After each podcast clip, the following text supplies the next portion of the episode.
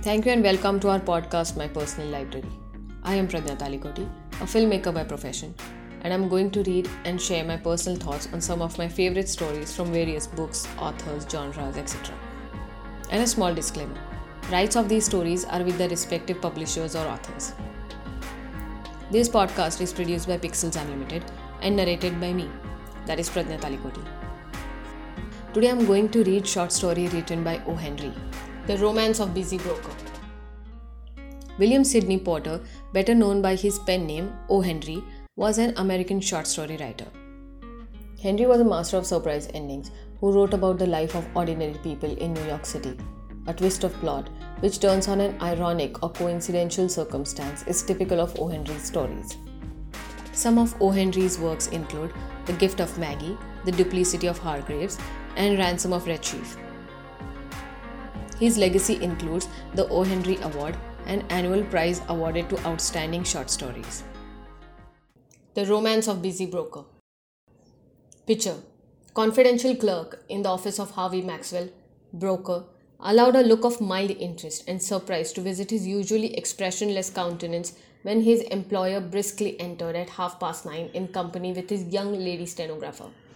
With a snappy, Good morning, pitcher, Maxwell dashed at his desk as though he were intending to leap over it, and then plunged into a great heap of letters and telegrams waiting there for him.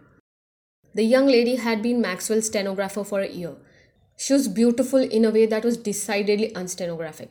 She forewent the pomp of alluring pompadour. She wore no chains, bracelets, or lockets. She had not the air of being about to accept an invitation to luncheon. Her dress was grey and plain but it fitted her figure with fidelity and discretion. In her neat black turban hat was the gold green wing of macaw. On this morning, she was softly and shyly radiant. Her eyes were dreamily bright, her cheeks genuine peach blow, her expression a happy one, tinged with reminiscence. Instead of going straight into adjoining room where her desk was, she lingered slightly irresolute in the outer office. Once she moved over by Maxwell's desk, near enough for him to be aware of her presence. The machine sitting at that desk was no longer a man. It was busy New York broker, moved by buzzing wheels and uncoiling springs. Well, what is it? Anything? asked Maxwell sharply. His open mail lay like a bank of state snow on his crowded desk. His keen grey eye, impersonal and brusque, flashed upon her half impatiently. Nothing, answered the stenographer, moving away with a light smile. Mr. Pitcher, she said to the confidential clerk. Did Mr. Maxwell say anything yesterday about engaging another stenographer? He did, answered Pitcher. He told me to get another one. I notified the agency yesterday afternoon to send over a few samples this morning. It's 9:45 o'clock, and not a single pitcher hat or piece of pineapple chewing gum has showed up yet.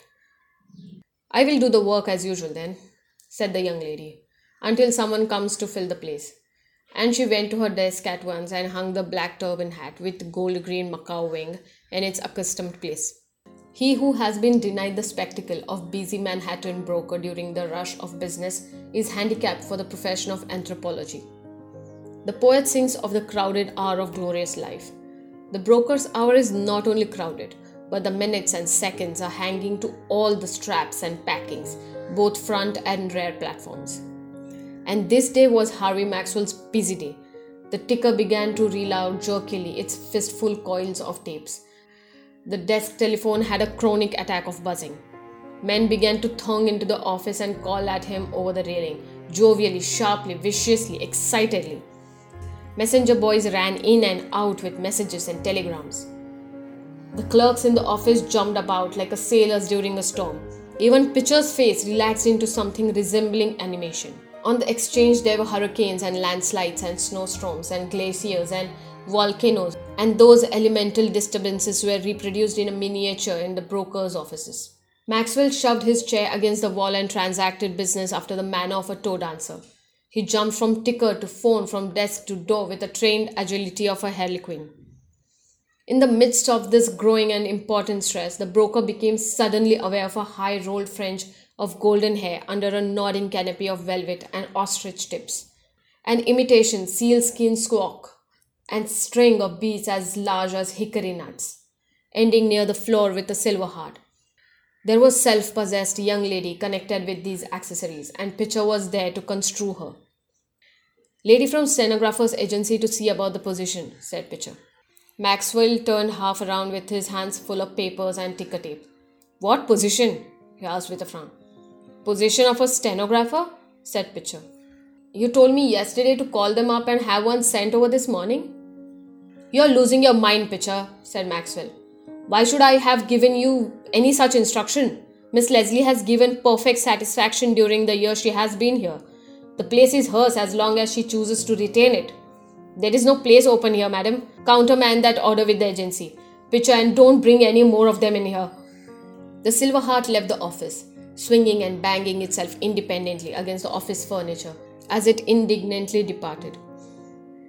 Pitcher seized a moment to remark to the bookkeeper that the old man seemed to get more absent minded and forgetful every day of the world. The rush and pace of the business grew fiercer and faster. On the floor, they were pounding half a dozen stock in which Maxwell's customers were heavy investors. Orders to buy and sell were coming and going as swift as the flight of swallows. Some of his own holdings were imperiled, and the man was working like some high geared, delicate, strong machine, strung to full tension, going at full speed, accurate, never hesitating, with a proper word and decision, and act ready and prompt as clockwork. Stocks and bonds and loans and mortgages and margins and securities. Here was the world of finance. There was no room in it for the human world or the world of nature. When the luncheon hour drew near, there came a slight lull in the uproar. Maxwell stood by his desk with his hands full of telegrams and memoranda, with a fountain pen over his right ear and his hair hanging in disorderly strings over his forehead.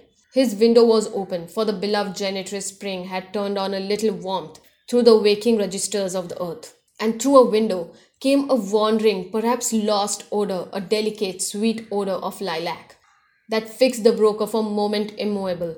For this odor belonged to Miss Leslie. It was her own, and hers only.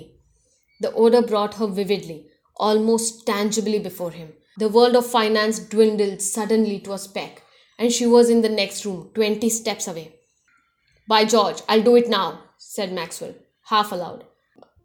I'll ask her now. I wonder I didn't do it long ago. He dashed into inner office with a haste of shot trying to cover. He changed upon the desk of the stenographer. She looked up at him with a smile. A soft pink crept over her cheek and her eyes were kind and frank. Maxwell leaned one elbow on her desk. He still clutched fluttering papers with both hands, and the pen was above his ear. Miss Leslie, he began hurriedly, I have, I have but a moment to spare. I want to say something in that moment. Will you, will you be my wife? I haven't had time to make love to you in the ordinary way, but I really do love you. Talk quick, please. Those fellows are clubbing the stuffing out of Pacific. Oh, what are you talking about? exclaimed the young lady. She rose to her feet and gazed upon him, round eyed.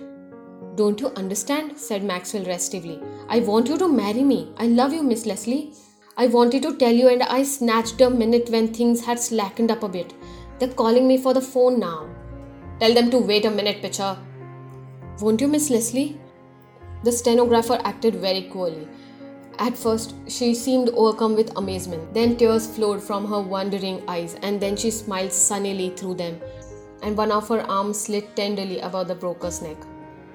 I know now, she said softly. It's this old business that has driven everything else out of your head for the time. I was frightened at first. Don't you remember, Harvey? We were married last evening at 8 o'clock in the little church around the corner. You know what I like about the stories? They give a small sneak peek in lives of people who lived hundreds of years ago. About their lifestyle, their dressing style, their thought process. But mostly it is humbling to know how much has changed in this time and yet remains same in various ways. Like let me explain. So loved ones in our lives are just a click away. But yet so far that everyone is busy mindlessly disappearing into our devices. But in the same time, women have come such a long way from being just a secretary and stenographers to becoming CEOs and MDs and entrepreneurs. So, moral of this story, I feel, is just be more present and share some good quality time with your loved ones. Hope you like the story written by author O. Henry, The Romance of Busy Broker. I am Pradnya Talikoti. You are listening to My Personal Library, the podcast. You can subscribe, rate, and review on Podbean, Stitcher, Spotify, or wherever you get the podcast. To know more, please follow Pixels Unlimited on Instagram, Facebook, and YouTube. Thank you for your time. Keep on listening.